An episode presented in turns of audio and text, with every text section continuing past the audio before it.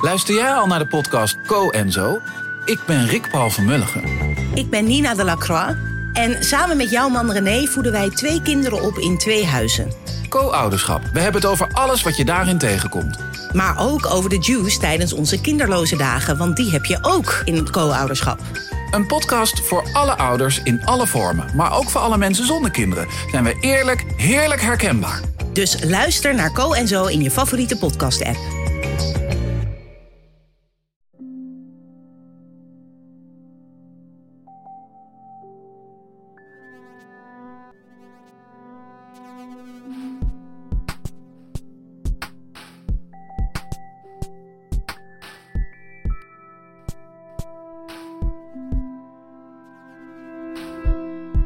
Hallo, ik ben Pieter van Relaas. In Relaas hoor je waar gebeurde verhalen en die worden verteld door de mensen die ze zelf hebben meegemaakt. En ik ben vrij zeker dat je het verhaal dat Pieter Jan nu gaat vertellen zelf nog niet hebt meegemaakt. Zelfs niet dat erop lijkt. Pieter Jan die vertelt een verhaal over een droom die letterlijk aan degelen barst.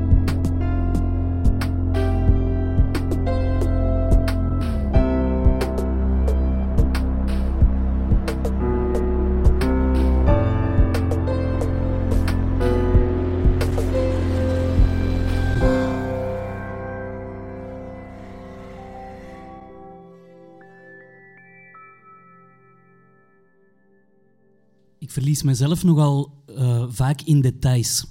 Dus ehm, dat belooft voor dit verhaal. Ehm, soms uitzicht dat in iets heel positiefs, omdat ik mij ergens goed in kan vastbijten. Maar meestal uitzicht dat in een soort uitstelgedrag. Omdat ik altijd denk, ja, maar het kan misschien toch nog net iets beter. Ehm, of, of ja, het kan misschien meer zus of het kan misschien meer zo. Eh, een eerste voorbeeld daarvan is, ik heb eh, twee studies gedaan. Na mijn eerste studie dacht ik, ah ja, maar misschien wil ik toch liever iets anders. Dus ik was 26 als ik afstudeerde. En de meeste van mijn eh, leeftijdsgenoten, vrienden, die hadden op dat moment al een, een job en een lief en een auto en dat soort dingen. Ik had dat niet, maar ik wilde wel graag iets kopen, iets klein om in te wonen. Ehm, een huis of een appartementje. Omdat dat een eerstvolgende logische stap leek voor mij ehm, in mijn leven en voor een eind-twintiger um, op dat moment. Uh, die zoektocht die heeft lang geduurd. Um, ik heb twee jaar aan een stuk heel veel panden bezocht. Een stuk of tachtig panden.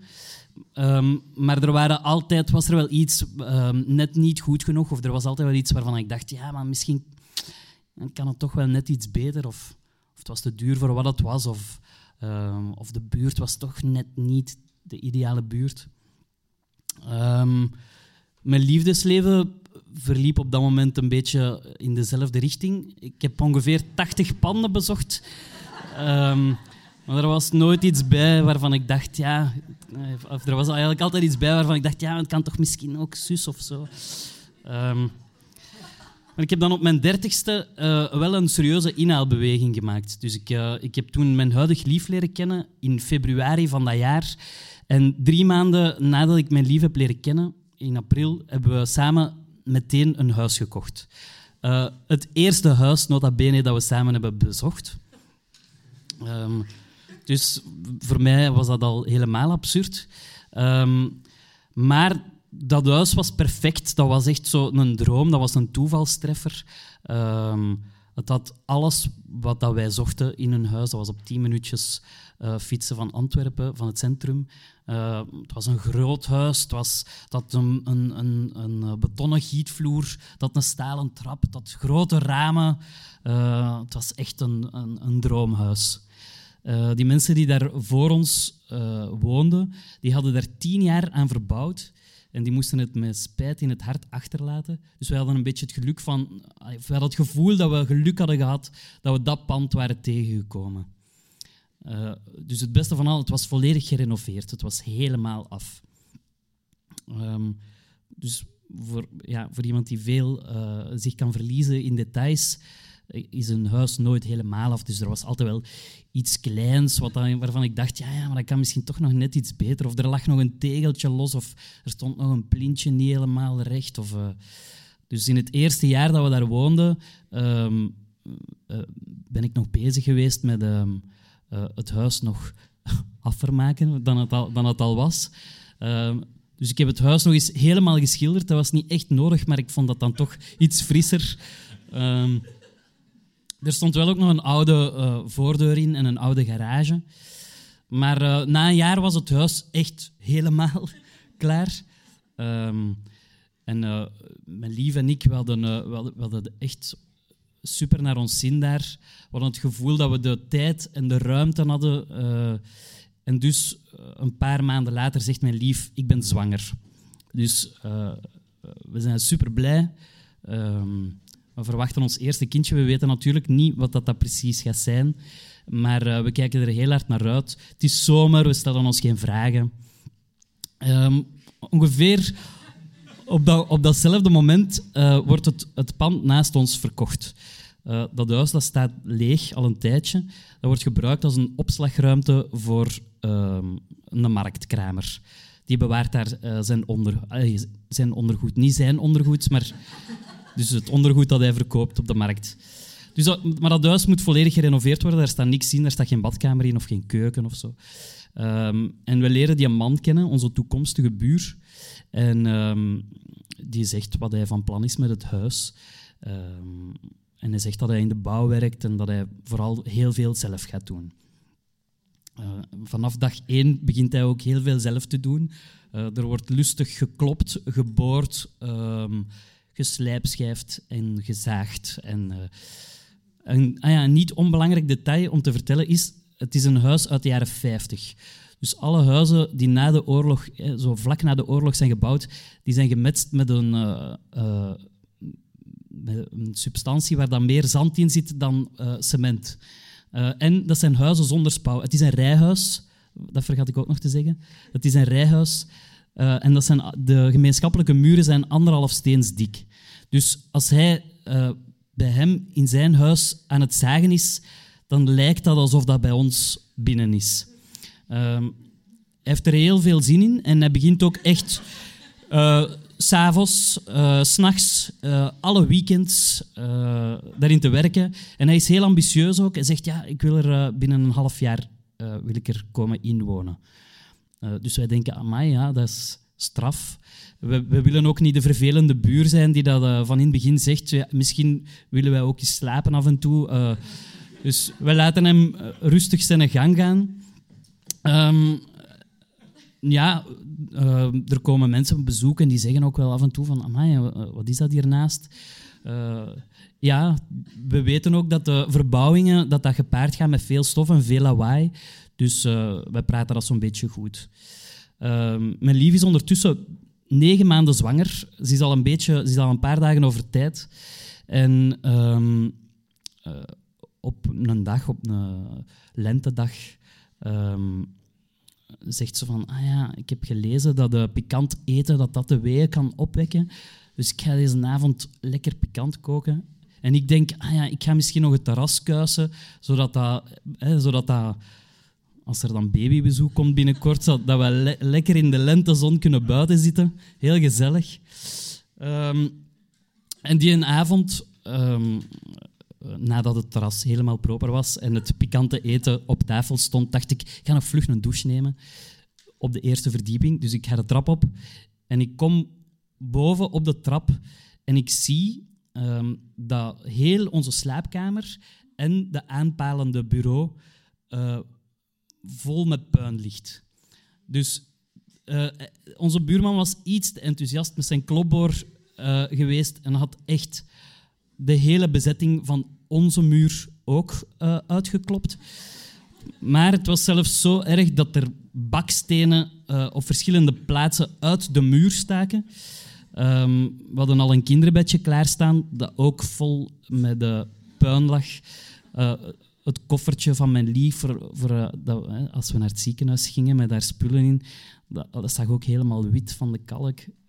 er waren krassen in onze houten vloer. Dus ja, ik vond dat toch, ik moest toch wel eens slikken. Um, dus um, ja, ik word kwaad. Voor mij is dat echt een ramp op dat moment. Uh, dus ik begin te roepen en te tieren. En ik stuif door het huis naar buiten en ik ga naar de buurman. En ik ben echt woest. Ehm, en ik zeg tegen hem, ja, hier kan hier ieder moment een baby uh, komen. Dat moet nu gemaakt worden. Niet zelfs, niet straks, nu. Um, maar uh, we treffen de regeling dat hij dat uh, de volgende ochtend, dus op een zondagochtend, dat hij dat gaat komen, uh, dat die muur opnieuw gaat worden bezet. En, ehm, ik denk, ja, oké, dat zal eerst zien en dan geloven, maar ik denk, ja, dat zal wel uiteindelijk in orde komen. Uh, wij gaan slapen en die nacht zegt mijn lief, ik denk dat het begonnen is. Um, dus wij rijden naar het ziekenhuis. Um, en op de meest onromantische manier heb ik dan aan mijn vader laten weten van ja, uh, er komt iemand onze muur van de slaapkamer opnieuw plakken, uh, maar wij zijn onderweg naar het ziekenhuis, uh, want het is misschien al begonnen. En mijn ouders hadden ook geen sleutel, dus we hebben onze sleutel aan de binnenkant van de brievenbus geplakt met een stukje plakband. En we vertrekken die nacht naar het ziekenhuis. Um, natuurlijk, tegen de ochtend dat mijn vader aan die deur stond, was die sleutel al uh, naar beneden gevallen. Um, en heeft mijn vader blijkbaar, dat heb ik achteraf gehoord, met een lintmeter en een bol plakband drie kwartier staan vissen door de brievenbus op straat. Um, voordat hem die sleutel vast had. Um, maar hij is uiteindelijk binnengeraakt. Wij waren op dat moment nog half met dat huis bezig. Terwijl dat die bevalling... Allee, of ik kan dan alleen voor mezelf spreken, want ik denk dat mijn lief op dat moment niet met ons huis bezig was. En ze heeft er ook echt haar woede uitgelaten die nacht. Um, maar goed, een paar dagen later gaan wij uh, terug uh, naar huis en onze slaapkamer is terug in orde. Moet nog wel geverfd worden, maar dat is wel een detail dat ik op dat moment over het hoofd kan zien. Um, en er wordt nog altijd verder gewerkt in dat huis naast ons. Uh, er komt veel bezoek, er komt, uh, mensen komen op babybezoek. Um, en ze zien wel af en toe, uh, zo door ons raam kijken ze eens naar buiten en dan zeggen ze zo, maar wat zijn die daar aan het doen allemaal? Wat zijn die... Want ze zien ook mensen op het dak zitten en, ze zien die daar op een gevaarlijke manier al, altijd hangen of zo uit het raam en zo. Um, we zijn ondertussen ook wel niet onterecht lichtjes uh, suspicious.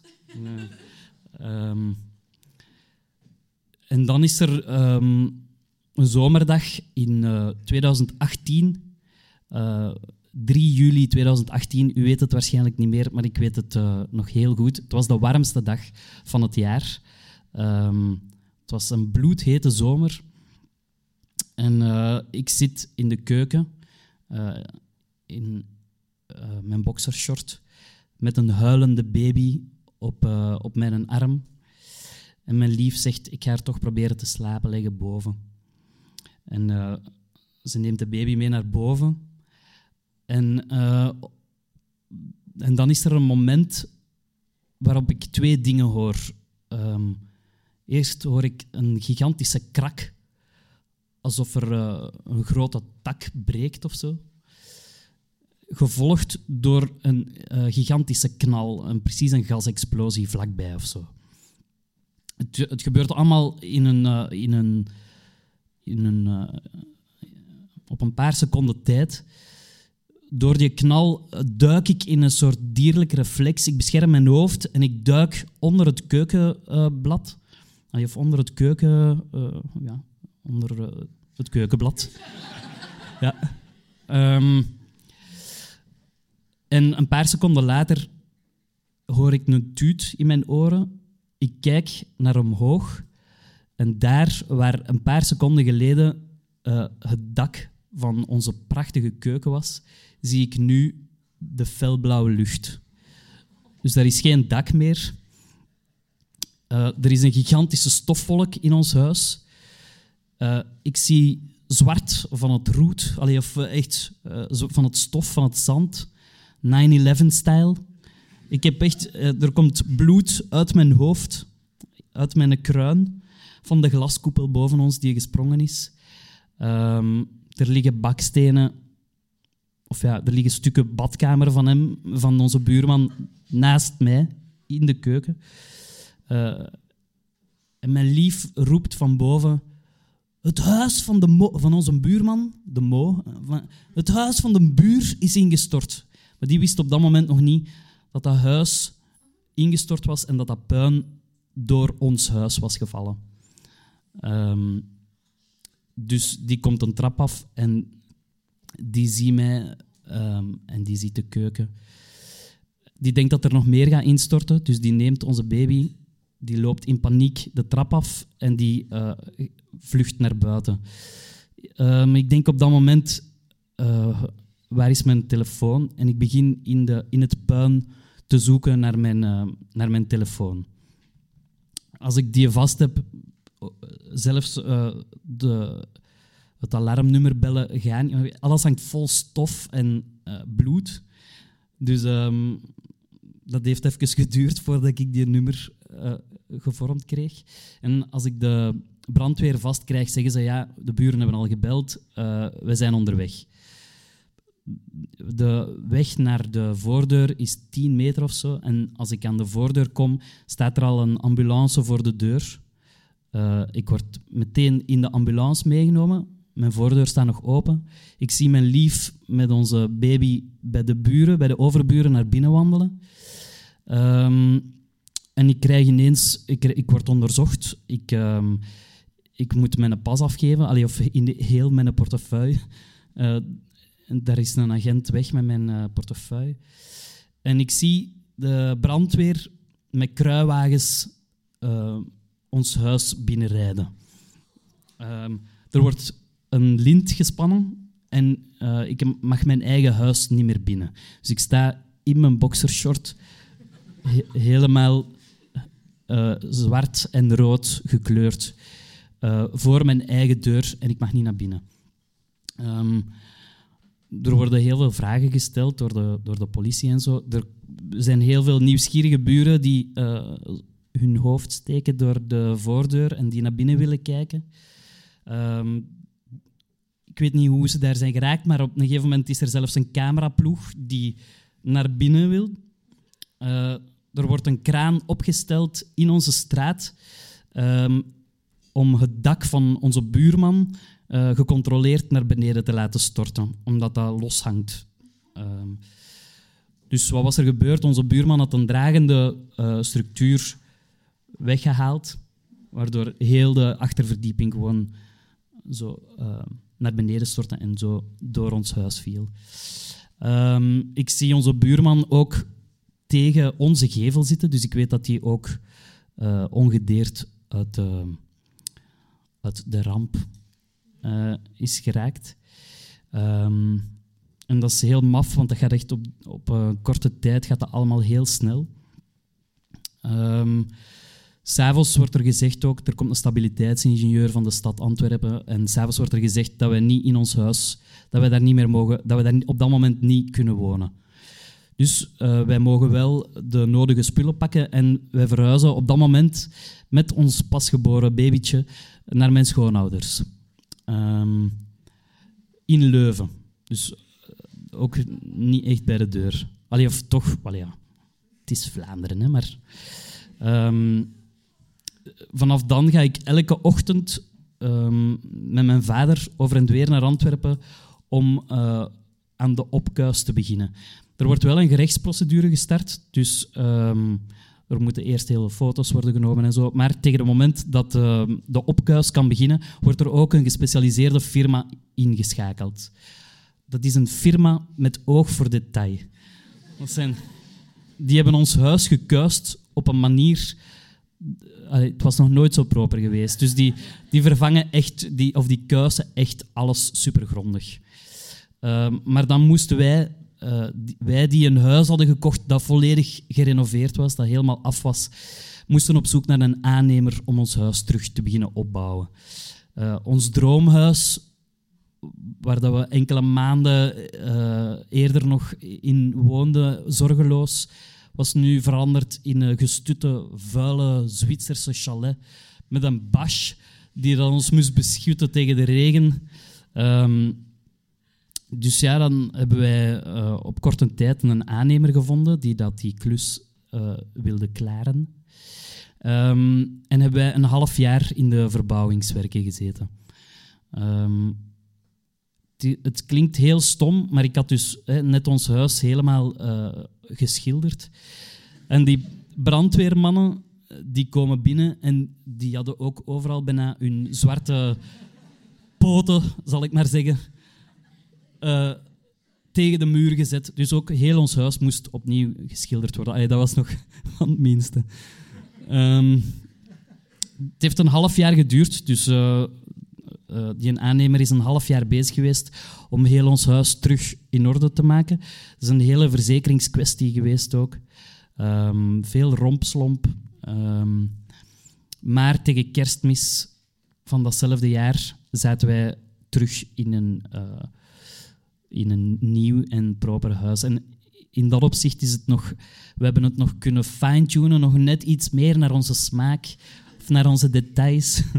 um, dus het is dan eigenlijk nog net iets meer van ons geworden dan het daarvoor uh, was.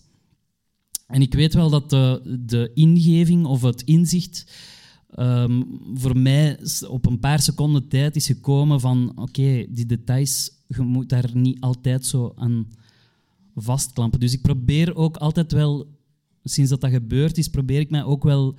Um, ja, probeer ik af en toe uit te zoomen. En ik zeg niet dat details minder belangrijk zijn, maar ik probeer wel uit te zoomen. En als je die details dan in hun perspectief ziet, dan, um, ja, dan, uh, ja, dan merk ik dat dat toch iets is wat ik nog altijd uh, belangrijk vind. Dus dat is wel... dat is wel een inzicht dat je dan op twee, drie seconden tijd kunt verwerven. Maar het is niet omdat je dat inzicht verwerft dat je daar ook naar kunt handelen. Ik denk dat dat ook een, uh, een maatstaf is, of dat dat ook iets is waar dat dan wel maanden of jaren kan, uh, kan duren. Of in het slechtste geval, zoals bij mij, dat dat dan toch iets is wat dat dan zal blijven. Of, um, ja, maar wat dan niet per se iets slecht hoeft te betekenen.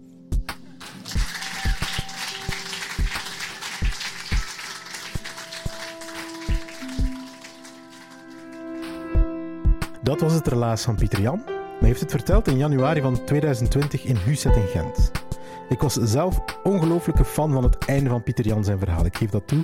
Soms zorgt zelfs de grootste verandering in uw leven niet voor een voortschrijdend inzicht. Of sta je daardoor niet anders in het leven? Moet kunnen toch?